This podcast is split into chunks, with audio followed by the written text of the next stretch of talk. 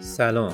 با یه اپیزود دیگه از پادکست Confidentist دوباره پیشتونیم مهمون این اپیزود ما آقای دکتر کلانتر معتمدی از بهترین متخصصای endo اصفهان هستند که قرار امروز باشون در مورد درمان endo وسایل مورد نیاز و چالش هایی که ممکنه باش مواجه بشیم صحبت بکنیم. آقای دکتر خیلی خوشحالیم که دعوت ما رو پذیرفتین و امروز خدمت شما هستیم برای ضبط این اپیزود. اگه میشه خودتون رو معرفی بکنین تا سوالاتم رو شروع بکنیم منم سلام می‌کنم خدمت همه کسایی که صدای ما رو میشنون. من همونجور که گفتن دکتر کلانتر معتمدی هستم متخصص endo و امیدوارم که مطالبی که امروز در موردش بحث می‌کنیم براتون مفید واقع بشه.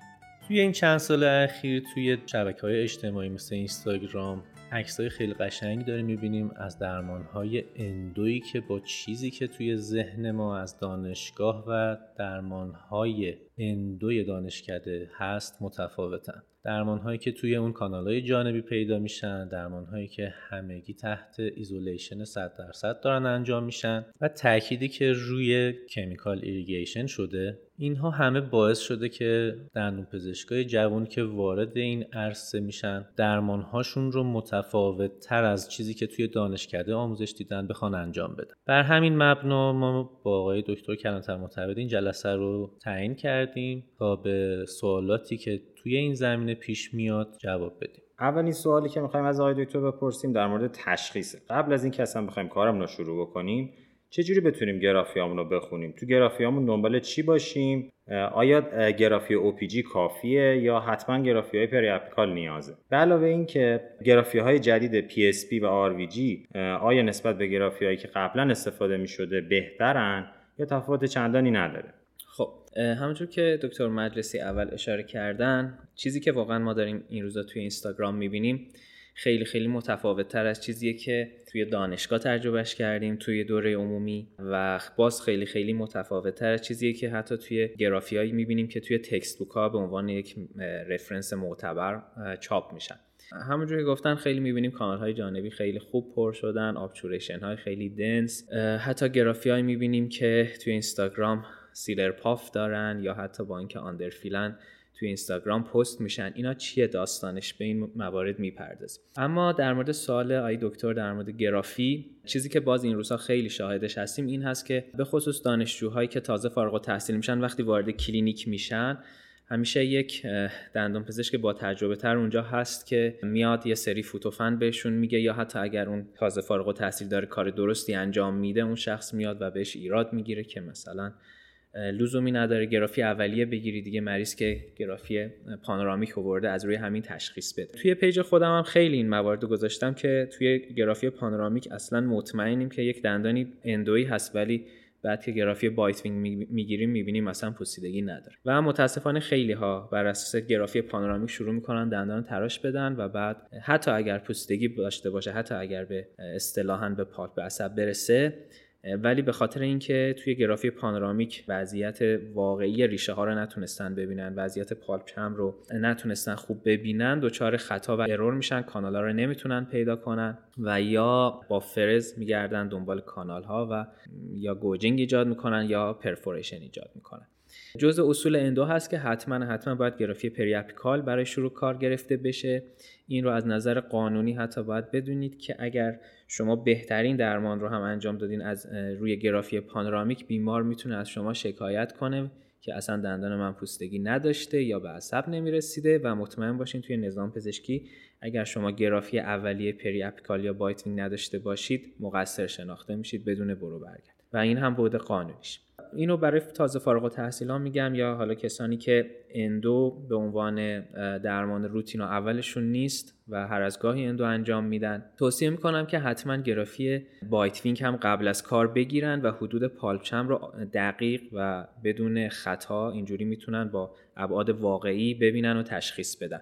می‌تونن فرزشون رو بذارن روی این گرافی و عمق pulp chamber رو مثلا علامت بزنن یا تشخیص بدن که چقدر باید نفوذ کنن که مثلا فرض بفرمایید از اوکلوزال این فرز 8 میلیمتر که نفوذ می‌کنه. دیگه شما می‌دونید که قطعا به سقف pulp chamber رسیدین. پس اگر شد 10 میلیمتر دیگه می‌دونید که دارین توی کف pulp chamber دنبال کانالا میگردین. و بهتره که اونجا متوقف کنید کار رو و دوباره گرافی بگیرید ببینید دارید چه اشتباهی انجام می‌دید. توی کانال توی دندون هایی که حالا مربوط به کودکان هست و pulp chamber های واضح و بزرگی دارن این اتفاق خیلی شاید نیفته. نیازی به گرافی bitewing نباشه و همون پریاپیکال کار شما را راه بندازه. و همینجور در مورد PSP, RVG و گرافی آنالوگ که سوال کردید واقعا این گرافی هایی که حالا دیجیتال اگر مجموعه RVG و PSP رو بگیم این روزها استفاده میشه خیلی به درمان اندو کمک کرده چون سرعت کار ما رو می‌بره بالا. به اضافه اینکه قابلیت زوم کردن و یا حالا تغییر contrast و brightness رو میده و خیلی کمک می‌کنه که باز ما بتونیم تشخیص های بهتر راحت تری داشته باشیم. جاهایی که شما مجبورین با گرافی آنالوگ کار کنید اگه گرافیتون خوب نشد بعد یه بار ممکنه یا دو بار دیگه میگذرین از خیرش و دیگه حالا میگین ادامه بدم ببینم چی میشه و همین منجر به خطا میشه. ولی با گرافی های فرض فن آرویجی شما در لحظه می‌تونید مثلا فقط تیلت دستگاه اشعه رو عوض کنید و مثلا گرافیتون رو اصلاح کنید اگر خطایی بوده و اینجوری شما چیزی رو میس نمی کنید در مورد اینکه حالا PSP بهتر یا RVG دیگه اون خیلی سلیقه‌ای هست. حالا دیگه خیلی نمی‌خوایم وارد جزئیات بشیم. مثلا حالا PSP range دریافت اشعه بالاتری داره. RVG نه ولی خب RVG سرعت process خیلی بالاتری داره. PSP برعکس اندودونتیستا بعضی ها مثل من RVG رو ترجیح میدن چون در لحظه بهشون گرافی میده و سرعت کار رو می‌بره بالا. ولی بعضی ها با جاگذاری RVG تو دهان مشکل دارن چون solid state هست یه جورایی و یکم باید تمرین کنن باهاش و در نهایت دستشون میاد که چی جوریه. ولی چیز سختی نیست. PSP شاید برای اطفال مثلا کار کردن باهاش راحت تر باشه چون راحت تر بین زبان و کف دهان قرار می‌گیره ولی خود من فقط از RVG استفاده می‌کنم. خیلی ممنون آقای دکتر. حالا قبل از اینکه کارمون رو شروع بکنیم چی توی این گرافی اگه دیدیم باید دندون رو به متخصصین و شما ارجا بدیم و زحمتش رو بندازیم رو دوش شما؟ خب در مورد اینکه چه موقعی ما ارجا بدیم توی این زمینه انجمن اندودونتیستای آمریکا خب guideline ش هست که درجه سختی درمان ها رو مشخص کرده. خوبه که این رو از خود سایتش حالا یا توی گوگل search کنید و دانلود کنید به زبان اصلی بخونید. خیلی guideline راحتی هست. ولی خب مثلا این guideline حتی میگه دندان های مثلا هفت هفت بالا جزو درمان هایی هست که باید متخصص انجام بده. یا دندان پزشک عمومی که روی قابلیت ها و توانایی های اندوش مطمئنه و تجربه بالایی داره. اما اگه حالا نخوایم خیلی سختگیرانه به قضیه نگاه کنیم از روی گرافی ابتدا خب ما می‌تونیم یه تشخیصایی بدیم که چه case ی تخصصی است چه case ی تخصصی نیست. برای کسایی که تازه شروع می‌کنن باز همونجور که گفتم گرافی bitewing بگیرن و مثلا ببینن که آیا pulp chamber عقب نشینی داره آیا دچار calcification هست آیا pulp stone داره. اینجور موارد رو بهتره برای ابتدای کار شما شروع نکنید. به هر حال دندان پزشک عمومی باید اندوی مولر انجام بده و این عملی نیست واقعی نیست واقع گرایانه نیست که ما بگیم همه دندان های مولر رو متخصص باید انجام بده. اما خب چه خوب که دندان پزشک عمومی بتونه انتخاب درستی انجام بده و case های با case های شروع کنه که درصد خطای ریسک کمتری از لحاظ خطا براش ایجاد کنن و خودشو و حالا بیمار رو توی دردسر نندازه.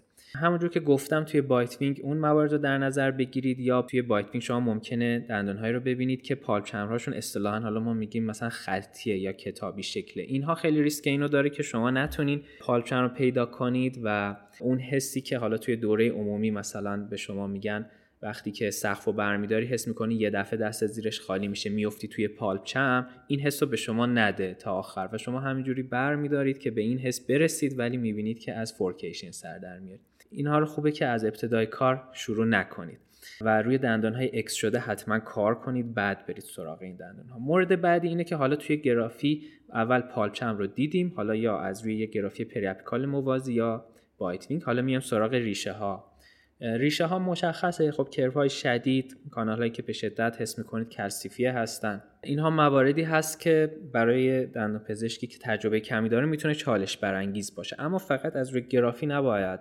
قضاوت کنیم و بگیم اینو ارجاع بدیم یا نه. بیمار رو حتما باید معاینه کنید. مثلا شما می‌خواد یه دندان هفت بالا حتی mesial access حالا چه برسه به distal access رو شروع کنید برای اندو قبلش بیمار رو معاینه کنید و ببینید آیا رفلکس gag نداره آیا دهانش چقدر باز میشه محدودیت داره در باز کردن دهان یا خیر. اینها رو هیچ وقت شما نمی‌تونه از روی گرافی تشخیص بدید. یا کودکان کم سن و سال رو قبلش حتما معاینه کنید و یه جورایی میزان همکاریشون رو درک کنید ببینید اینها همکاری دارن یا نه. خیلی از بیمارا حتی با این مشکل دارن که شما کامل اینها رو افقی کنید یا حالا سوپاین کنید و ممکنه عدم همکاری داشته باشن. توی دندون های سخت حالا تصور کنید بیمار عدم همکاری هم داشته باشه قطعا شما رو دچار چالش یا حتی ارور می‌کنه. اما اینکه جزئیات دیگه ای رو بگم در مورد اینکه کی ارجا بدیم به نظرم از لحاظ درجه سختی کار هست که به همون گایدلاینی که گفتم بهتر مراجعه کنیم و دیگه حالا جزئیات رو از اونجا ببینیم.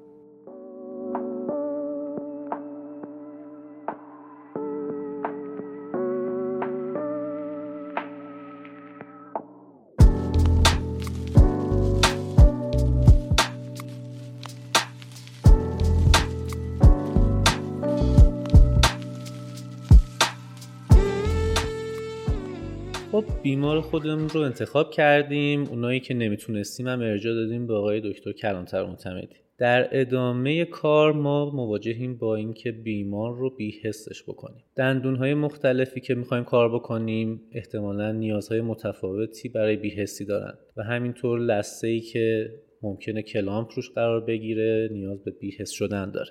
اینکه چه تعداد بیحسی تزریق بشه چه نوعی باشه این فیلتره باشه یا بلاک باشه اینا هر کدومش روی دندونای مختلف فکر می‌کنم متفاوت باشه. نظر شخصی شما و حالا گایدلاینی که براش ممکنه وجود داشته باشه چی آقای دکتر؟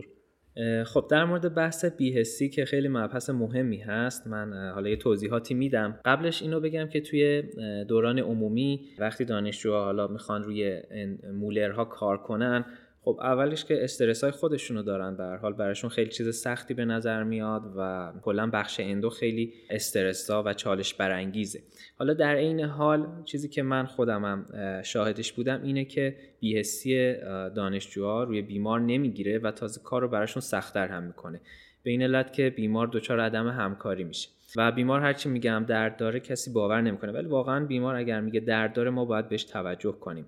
در مورد اینکه حالا چه تکنیک هایی به کار ببریم من اینو توضیح میدم. فقط در مورد خیلی سوال خوبی کرد در مورد اینکه می‌خوایم کلام ببندیم. خب توی فک بالا ما وقتی بیهسی می‌زنیم دیگه سطح palatal رو اون لثه palatal ی رو بی‌حس نمی کنیم عملا. حالا اگر تزریق infiltrate داریم می‌زنیم توی vestibule buccal و وقتی می‌خوایم clamp بذاریم خب بیمار دچار درد میشه. و یکی از چیزهایی که ما رو باز فراری می‌کنه از clamp بستن rubber dam بستن همینه که میگیم اومدیم clamp ببندیم بیمار خب گفت درد داره نمیذاره ببندیم یا هر چیزی. خیلی ها میان فرض بفرمایید که روی دندون 6 و 7 بالا اگر می‌خوان clamp ببندن میان حالا greater palatine و یه بی‌حسی کوچیک می‌زنن. ولی کاری که من خودم انجام میدم و این رو هم حالا از یک شخص دیگه یاد گرفتم ابداع من نیست ولی این هست که من همون ابتدای کار نیدل رو می‌برم. البته یه خم 90 درجه بهش می‌زنم برای فک بالا و می‌برم توی در از اون فضای سالکولار دندان در از داخل شیار لسه پالاتال برای هر دندان. رول پنبه رو همزمان کم فشار میدم که به اصطلاح حالا حواس بیمار از لحاظ درد پرت بشه و در حد یک قطره تزریق می‌کنم. می‌بینم لسه کمی سفید شد و این بیهستی می‌گیره. بیمارها اکثرا یا هیچ دردی در این تزریق حس نمی‌کنن یا یه درد در حد کمتر از ثانیه و بسیار لحظه ای و کم. این تزریق که حالا شما می‌تونید مثلا یکی توی مزیال دندان بزنید یکی توی دیستال از سطح پالاتال یا اینکه اصلا از اول یکی در مرکز بزنید. حالا بسته به اینکه ببینین چقدر از لثه سفید شد خودتون می‌تونین تصمیم بگیرید این سفید شدن یا بلیت شدن لثه نشون میده که اونجا یه کمی ماده بیهسی پوش شده. با یک یا دو تا قطره کوچیک شما می‌تونید سطح پالاتال رو بر دندانهای بالا بیهس کنید. خب سطح باکال رو هم که دیگه تزریق اصلیمون رو برای فک بالا انجام میدیم. حالا چیزی که توی مقالات هست این هست که برای فک بالا می‌تونیم دو تزریق انجام بدیم. برای مولرها این که می‌تونیم هر دو رو همزمان انجام بدیم یعنی پشت سر هم یا اینکه دومی رو مثلا نیم ساعت بعد انجام بدیم که توی کتاب ترابی نژاد مثلا این تکنیک اومده. ولی به نظر من خیلی کار معقولی نیست که ما بیایم نیم ساعت بعد تزریق بزنیم. چون دیگه rubber dam بستیم و حالا می‌تونیم از اول این کار رو انجام بدیم. مضاف بر این که بعضی مطالعات هم نشون دادن که تزریق همزمان این دوتا می‌تونه بی‌حسی رو باعث شروع سریعتر بی‌حسی بشه. بنابراین من توصیه می‌کنم برای molar های بالا حتما دو تزریق انجام بدیم که خب می‌دونید articaine توی فک بالا تاثیر متفاوتی نداره نسبت به lidocaine. اینه که می‌تونید هر دو رو lidocaine بزنید اما برای فک پایین در مورد molar ها خب تزریق block مون رو که حالا با lidocaine می‌زنیم. در مورد articaine خب می‌دونین ممکنه حالا مشکلاتی از لحاظ paresthesia بده که البته این هم خیلی موارد نادری در موردش case report شده. ولی خب safe تر مطمئنتر هست که ما بیایم همون lidocaine رو به عنوان block انجام بدیم. و در مورد molar های پایین بعد از تزریق block بهتره که یک این buccal با articaine بزنیم. چون توی فک پایین حالا اینجا اثبات شده که articaine جذب بهتری در استخوان داره و تاثیر بهتری در بی‌حسی ما می‌ذاره. تزریق block تون رو که می‌زنین من پیشنهاد می‌کنم که همون لحظه نرین در فک پایین سطح vestibule buccal و infiltrate بزنین. یکم به بیمار زمان بدین و ببینین آیا تزریق بی‌حسیه block شما گرفته یا نه. چطوری؟ یعنی اینکه مثلا بعد از پنج دقیقه برید لب بیمار رو تست کنید فشار بدین ببینین که دردش می‌گیره یا نه. اگه بیاین بلافاصله تزریق buccal تون رو هم بزنید اون هم باعث بی‌حسی لب میشه. اون وقت شما نمی‌فهمید که آیا واقعا تزریق block تون گرفته یا نه. این به خاطر اون تزریق infiltrate بوده. و اگه تزریق بلاکتون نگیره بیمار قطعا درد داره حین کار. همه این کارا هم که رعایت می‌کنیم باز هم دندونا که اصطلاحا هات توس هستن و دچار پالپیت های شدید هستن خوب بیهس نمیشن. اینجا هست که دیگه ما میریم سراغ تزریق های PDL تزریق PDL رو خیلی از دانشجو می‌بینم توی بخش می‌زنن و میگن نمی‌گیره. ولی اگر درست انجام بشه خیلی تزریق خوبی هست و دیگه معمولا به تزریق دیگه احتیاج پیدا نمی‌کنیم. تزریقی هست که اگه می‌خواین بدونین درست انجام دادین یا نه من هر وقت می‌خوام اینو انجام بدم واقعا حس خوبی ندارم در مورد دست خودم چون واقعا خیلی فشار میاد به دستم. حتی جای اون پلانجر سورنگ کف دست من میمونه. چون اگر درست تزریق بشه انقدر باید پشت این یک فشار باشه از عقب که اجازه نده مایه به اصطلاح حالا بک پوش داشته باشه. و در از این بیهسی باید همراه با فشار باشه که بتونه بیهسی رو ایجاد کنه. البته برای تزریق PDL سرنگ هایی هم طراحی شدن که شبیه گان هستن و اون آزار دست رو دیگه منجر به آزار دست نمیشن و مشکل رو حل می‌کنن. بعد از اینکه تزریق مکمل PDL رو هم انجام دادیم دیگه اگر واقعا جواب نداد مجبوریم تزریق اینتراپالپال انجام بدیم. اما یه چند تا نکته به ذهن من رسید که بگم. در مورد پرمولرهای پایین بعضا از من سوال شده که آیا می‌تونیم تزریق منتال برای اندو انجام بدیم یا نه؟ نه برای پرمولرهای پایین هم شما باید تزریق بلاک انجام بدید. حتما اینفریور آلوولار نرو بلاک منظورم هست. و همینجور برای دندانهای جلویی پایین اون هم شما باید تزریق بلاک انجام بدین. مضاف بر این که خوبه که یک تزریق هم به صورت این فیلتره در کنار همون دندونی که مد نظرتون هست مثلا دوی پایین رو دارین کار می‌کنید یا تزریق هم کنار اون انجام بدید. چون معمولا ممکنه که این دندون ها از سمت مقابل قوس دندانی هم عصبگیری براشون انجام بشه. یه نکته ای هم که به ذهنم می‌رسه در مورد بچه های کم سن و سال هست که معمولا اینها اگر بیان پیش ما برای دندون های شیش پایین میان. و بعد از اون شیشه بالا. اگر می‌خوای همکاری کودک خوب باشه باید خیلی تزریق خوبی براش انجام بدین. اگر شما این مرحله رو برای بیمار کم سن و سال خوب انجام بدی تا آخر همکارش رو حفظ می‌کنه با شما. و حالا در مورد رابردم هم صحبت می‌کنم. یه راه دیگه هم این هست که حتما از ابتدا رابردم برای بچه ها ببندین چون اگر آب نره داخل دهانشون خیلی همکاری خوبی با شما خواهند داشت تا آخر. معمولا بچه ها وقتی آب میره داخل دهانشون یا داخل حلقشون خیلی ناسازگار میشن و شما رو هم اذیت می‌کنن. اما در مورد بیهسی اینها حالا همون روش روتینی که برای بیهسی انجام دادیم این رو در نظر داشته باشید که تزریق بلاک در این کودکان inferior alveolar منظورم هست needle خیلی به سطح occlusal باید نزدیکتر باشه یعنی در موازات سطح occlusal این تزریق رو انجام بدین. توی بزرگسال این فاصله باز بیشتر میشه و شما در ارتفاع بیشتری از ramus نسبت به سطح occlusal منظورم هست. این تزریق رو انجام میدیم. و نکته دیگه این که من برای این بچه ها از همون ابتدا بعد از اینکه تزریق block رو زدم و بعد هم buccal رو زدم این بچه ها دندون شیششون در distal یه فضای خیلی خوبی به شما میده که needle خیلی راحت می‌تونه بدون فشار نفوذ پیدا کنه. می‌تونید از همون ابتدا تزریق PDL رو بزنید و می‌بینید که کودک حین access اصلا حتی حس هم نمی‌کنه که شما وارد pulp رو دندونش شدید. این کاری هست که من حالا رو تجربه بهش رسیدم و دیدم که این تزریق اگه انجام بدم کودک خیلی همکاریش خوب میشه و معمولا درمان بدون دردی براش انجام میشه.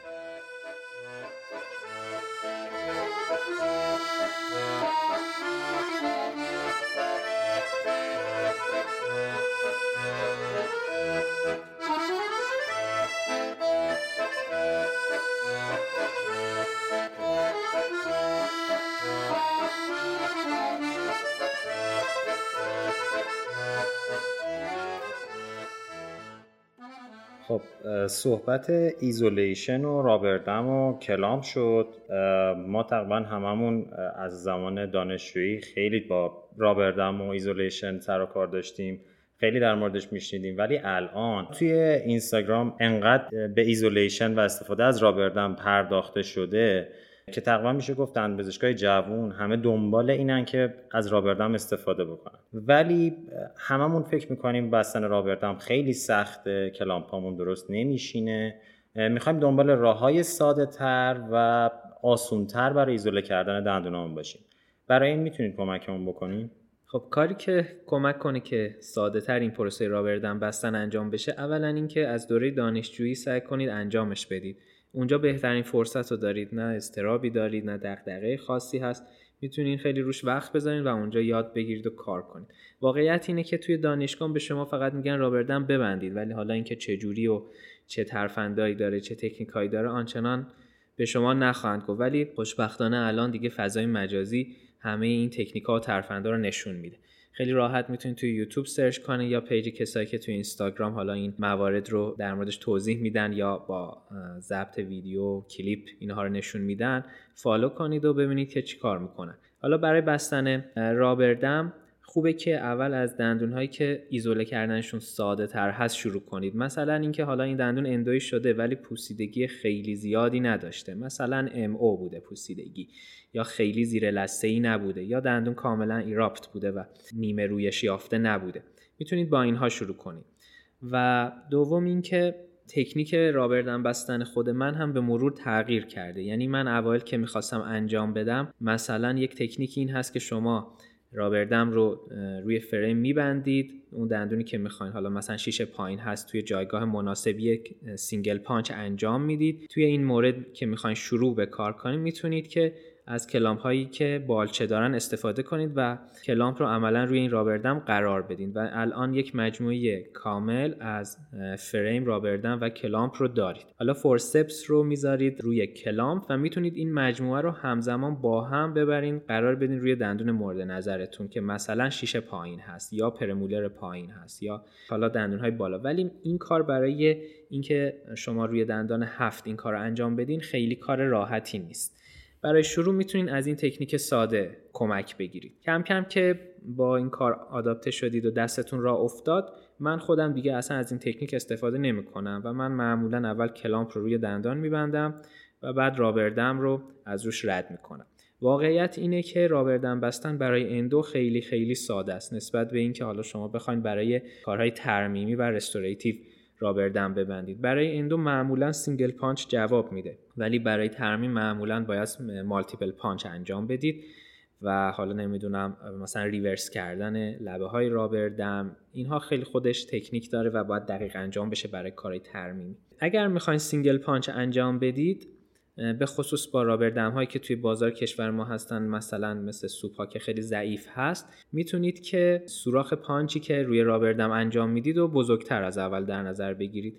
کاری که من انجام میدم اینه که بزرگترین سوراخ پانچ رو انتخاب می‌کنم و دو تا پانچ کنار هم انجام میدم. این سوراخ ها این پانچ ها یه جورایی با هم همپوشانی داره. حالا مثالش هم مثل آرم المپیک هست ولی شما دو تا حلقش رو در نظر بگیرید. این باعث میشه که وقتی می‌خواین rubber رو از روی clamp و اون بالچه ها اینها رد کنید rubber dam شما پاره نشه و این برای کارهای endo کاملا کفایت می‌کنه و جواب میده. بعد از اینکه این کار رو انجام دادید باید نخ دندان استفاده کنید و این موردی هست که من فکر می‌کنم خیلی از دانشجوهای عمومی توی بخش اصلا انجامش ندن یا اصلا موجود نباشه یه همچین چیزی. و شما باید rubber dam رو از بین contact ها رد کنید. و در این مورد که چجوری انجامش بدیم دیگه واقعا توضیحش سخته که به صورت کلامی توضیح داد و خیلی ویدیوهای زیادی در این مورد هست. کار واقعا آسونیه. مورد بعدی این هست که این کارا رو که انجام دادید خب معمولا دندونی که endo ی شده پوسیدگی خیلی کمی هم نداشته و معمولا حالا حتی اگر MO بوده یا DO بوده این box به هر حال شما توی اون ناحیه خونریزی لثه رو دارید و این ممکن شما رو خیلی اذیت کنه. کاری که من انجام میدم این هست که شما توی اون ناحیه می‌تونید از حالا روش ها و تکنیک های مختلفی استفاده کنید.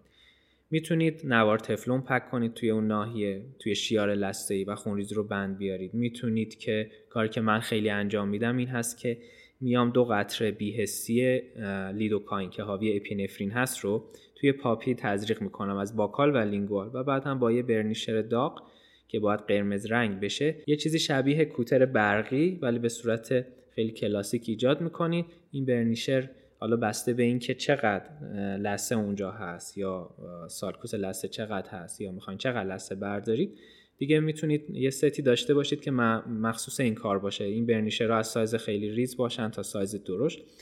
با یکی دو حرکت این لثه خونریزیش بند میاد و شما می‌تونید خیلی راحت بلافاصله بعد از اینکه خونریزی بند اومد اونجا یه دیواره موقت بسازید. ساخت دیواره موقت رو وقتی من میگم با composite flow برای خیلی سوال پیش میاد که خب یعنی etch پس باید بکنیم و bond کنیم و اینها. نه این دیواره موقت هست و فقط هدفش اینه که خونریزی اگه ایجاد شد دیگه داخل محیط کار شما نیاد توی pulp chamber. به اضافه اینکه اگر از هیپوکلوریت استفاده می‌کنید leakage ی نداشته باشه و وارد دهان بیمار نشه. از بین مثلا حالا box دندان شما و rubber dam بنابراین فقط با composite flow ی که بدون etch و bond هست از ارزون ترین composite flow ی یا حتی composite flow ی تاریخ گذشته میاد استفاده می‌کنید و یه دیواره موقت می‌سازید و تا آخر کار خیالتون راحت هست. برای حفره که خیلی عمیقن یا حالا هر کاری می‌کنید یک رطوبتی اونجا هست و فکر می‌کنید حتی از همین composite flow رو هم نتونین بذارید می‌تونید از glass ionomer استفاده کنید. glass ionomer نوری و خیلی راحت می‌تونید اونجا قرار بدید. اگه می‌خواین glass ionomer تون رو باز آخر کار راحت تر حذف کنید می‌تونید glass ionomer رنگی ایجاد کنید که این کارم باز ساده است. در اصل قسمت مایع glass ionomer تون رو یه قطره بریزین روی کاغذ کپی حالا یا قرمز سمت قرمز رنگش یا آبی رنگ. و این مایع رنگ می‌گیره و بعد با پودر قاطیش کنید. اینجوری به شما یک glass ionomer رنگی قرمز یا آبی میده. وقتی هم composite flow ی بدون etch و bond بذارید که آخر ترمیم حالا حتی یه سوندم بندازین زیرش در میاد. البته اگر می‌خواین که composite flow تون حین کار در نیاد بهتره که یک گیر مکانیکی براش ایجاد کنید. چون دیگه خب ما etch و bond نمی‌کنیم. مثلا یکم ببرین توی contact ها یک مقداری یا مثلا box ی که ایجاد کردین اگه حالا حالت ذوزنقه ای داره یعنی قسمت base ش یکم عریضتر هست یکم کامپوزیت اونجا ببرید و گیر مکانیکی ایجاد کنید. اینجوری وقتی هم حالا بخواین آخر کار در بیارین البته خیلی راحت ممکنه در نیاد ولی یک سمتشو که با فرز آزاد کنید دیگه راحت خودش خارج میشه. خیلی ممنون آقای دکتر خیلی کمک کننده بود. حالا برای ما دندون پزشکای تازه وارد برای خرید وسایل و حالا ستای مربوط به رابردم چی بگیریم که هم قیمتش مناسب باشه هم کارایش خیلی خوب باشه؟ خب سوال خیلی خوبیه. چون که اول کار که می‌خوایم این ستا تهیه کنیم به خصوص کسایی که اول کار خب مجبورن برن توی کلینیکا کار کنن میگن این به صرفه نیست براشون. ولی خب ببینید ست rubber dam دیگه برای شما میمونه. شما یه بار فریم می‌خرین یه بار پانچ می‌خرین یه بار forceps می‌خرید clamp ها حتی با اینکه الان برندهای مثلا پاکستانی توی بازار هستن واقعا خوب عمر می‌کنن. یعنی توی این همه مدت شاید من خودم مثلا 4 5 تا عرض کنم clamp شکسته برای من. که همه هم همیشه من خود من پاکستانی ها رو استفاده کردم. حالا اینجا اسم برند نمیگیم ولی منظورم این هست که همینها جواب میده و حالا لازم نیست برین مثلا برندهای خیلی لاکچری برای شروع کار بخرید. برای endo واقعا جواب میده و ما به هدفی که می‌خوایم یعنی isolation 100 درصد هست می‌رسیم. اینکه آیا ست آماده این rubber dam و غیره رو بخریم یا اینکه بریم تک تک مثلا شماره های خاص clamp بخریم اینها من پیشنهادم اینه که اگه اطلاعاتتون خیلی کمه در این مورد خب دیگه این هزینه رو بکنید و حالا این ست رو بخرید. توی این ست clamp های مختلفی هست. شما با یه سریش کار می‌کنید یه سریش رو می‌بینید که اصلا بعیده هیچ وقت از اینها استفاده کنید و خب اینجوری دیگه دستتون میاد. حالا چه clamp های پرکاربردتره و دفعه بعد میرید از اون clamp فقط تعداد بیشتری تهیه می‌کنید. ولی اگر حالا اطلاعات کلی دارید در این مورد خود من پیشنهاد می‌کنم که اینها رو جدا جدا بخرین. خود من هم برای شروع اینها رو جداگانه خریدم. خب دیگه حالا پانچ و forceps و فریم و اینها رو که باید تهیه کنیم. فریم هم خودش سه تا سایز داره ولی من خودم اون سایز میانه رو ترجیح میدم. سایز خیلی بزرگش کمی سخته بستنش و بعد rubber خیلی میاد روی بینی بیمار بیمار رو اذیت می‌کنه. سایز خیلی کوچیکش هم اصلا به شما راحتی کار نمیده و به نظر من سایز میانش برای همه بیمارا چه بزرگسال چه اطفال مناسبه. در مورد clamp هم اینکه چه شماره هایی بخریم من البته در این مورد یه highlight توی page م دارم که حداقل تعداد clamp ی که لازمه تهیه کنیم و اینها کاربردی هستن. حالا شماره های اونها رو میگم اینجا. می‌تونید اینها رو از هر کدوم یک یا دو تا تهیه کنید و بعد ببینید که چقدر براتون کاربردیه و بعد برای هر کدوم تعدادش رو افزایش بدید. clamp هایی که کاربردی تر هستن خود من استفاده می‌کنم. البته این سلیقه‌ای واقعا نمیشه بگم که اینها حالا پر کاربرد ترین هستن. ولی برای من مثلا کلامپ شماره 14 تقریبا 70 درصد کارهای منو را میندازه در مورد مولرها. این کلامپ ابتدا که میخرینش فکر می‌کنید خیلی کوچیکه. ولی چند بار که ازش استفاده می‌کنید می‌بینید که دندانهای کوچیک مولر کوچیک و مولر متوسط رو به راحتی و خیلی خوب می‌گیره. حتی دندانهای مولری که خیلی تخریب شدن. یا دندانهای هفت بالا که بعضا دیدید خیلی تاجهای کوچیک و جمع و جوری دارن. این clamp خیلی خوبه براش. یه clamp دیگه ای هست که برای دندونایی که خیلی تخریب شدن یا نیمه رویش یافته هستن و مثلا برای کودکان کاربرد دارن clamp شماره 8A هست. این هم بعضا استفاده میشه. یه clamp دیگه به شماره 205 هست که این برای molar های روتین برای فک پایین و حتی فک بالا کاربردی هست. و اگه clamp شماره 14 من حس کنم خیلی کوچیک هست. برای یه دندون میرم سراغ clamp 205 این در مورد molar ها. یعنی با این سه تا clamp شما تقریبا می‌تونید همه molar ها رو ایزوله کنید. ولی در مورد premolar یه clamp خیلی خوب سایز دو هست شماره دو که premolar های کوچیک و حتی بزرگ رو راحت می‌تونید با این clamp ایزوله کنید. ولی یک clamp دیگه برای premolar دو صفر هست که این clamp هم برای premolar های خیلی کوچیک یا premolar هایی که خیلی تخریب شدن و تاجشون رو از دست دادن می‌تونید استفاده کنید برای دندونهای قدامی مثلا 3 تا 3 می‌تونید به این clamp های پروانه ای بخرید که از شماره 210 تا 212 هستن. ولی خود من به ندرت ازشون استفاده می‌کنم و معمولا وقتی می‌خوام دندون قدام رو endo کنم دیگه multiple punch می‌زنم. و این پانچ ها رو مثلا میارم تا premolar ها و روی دندون قدامی کار می‌کنم. می‌تونید روی دو تا premolar دو طرف حالا بیاین همون دو تا clamp ی که در مورد premolar گفتم بذارید و این rubber رو نگه دارید. اگر هم که تنبلی بخوام بکنم آره میرم سراغ همون clamp های پروانه ای و یه تکی میبندم روی همون دندون که گفتم شماره 210 تا 212 هستن. می‌تونین از این سه تا clamp تهیه کنین و خب به هر حال پیش میاد و ازش استفاده کنید. در مورد clamp دو صفر یه کاربرد دیگه ای هم که داره علاوه بر premolar ها اگه می‌خوان clamp های پروانه رو نخرین می‌تونین از این دو هم روی دندون های جلویی استفاده کنین. خیلی راحت روی canine ها یا دندون های دو و حتی دندون های یک قرار می‌گیرن. و یه clamp کاربردی دیگه هم B یک هستش. بعضی وقتا ما حتی روی دندون های molar ی که خیلی تخریب شدن یا حالا خیلی کوچیک هستن مثل همون دندون های هفت بالا که خیلی تاج کوچیکی هستن هر clamp ی می‌خوایم ببندیم می‌بینیم دندون خوب دربر نمی‌گیره. اینجا هست که clamp B یک خیلی کمک می‌کنه به شما و به نظر من یه clamp B یک واسه این روزای مبادا و این شرایط سخت داشته باشید. خب برای اینکه بحث isolation رو کامل بکنیم در مورد liquid dam هم خواستم ازتون سوال بپرسم. اینکه چه مواردی می‌تونیم ازش استفاده بکنیم و rewalling می‌تونیم باش انجام بدیم یا نه؟ و چه کمکی توی تکمیل isolation ما می‌تونه داشته باشه؟ بله liquid هم خیلی کاربردیه. من خودم خیلی ازش استفاده می‌کنم. خیلی کمک می‌کنه که اگر leakage های خیلی ریزی بین rubber dam شما و clamp هست و حالا شما ندیدید یا از چشم شما جا افتاده این اونجاها پوشونده بشه و هیپوکلوریت توی دهان بیمار نفوذ نکنه. میشه باهاش rewalling انجام داد.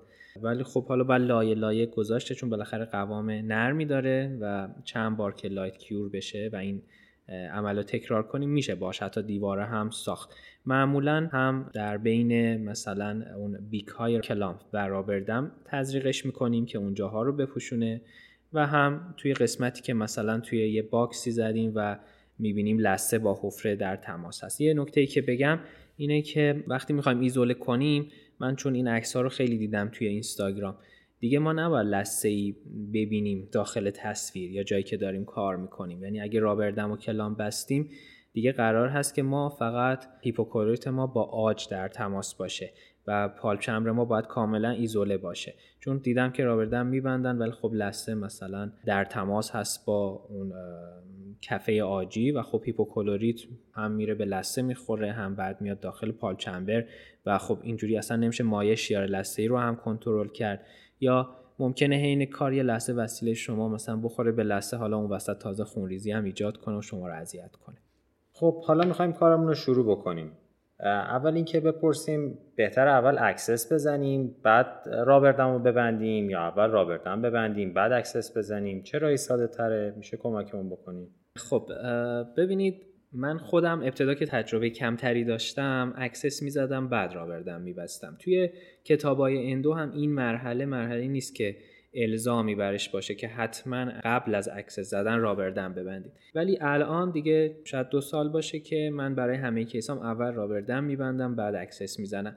علتش هم این هست که با این کار راحت تر هستم. یعنی چالشی برای کنترل زبان بیمار اینکه آب داخل دهان بیمار جمع بشه حالا بیمار اذیت بشه اینها ندارم. به اضافه اینکه ترجیح میدم اگر می‌خوام آمالگام بردارم از اول rubber dam ببندم که آمالگام وارد دهان بیمار نشه. ولی ممکنه براتون این سوال پیش بیاد که خب حالا من گفتم single punch برای endo راحت تره و شما single punch ببندید با این شروع کنید خب حالا شما می‌خواین یه حفره MO رو تراش بدید single punch بستید و rubber رو از contact رد کردید.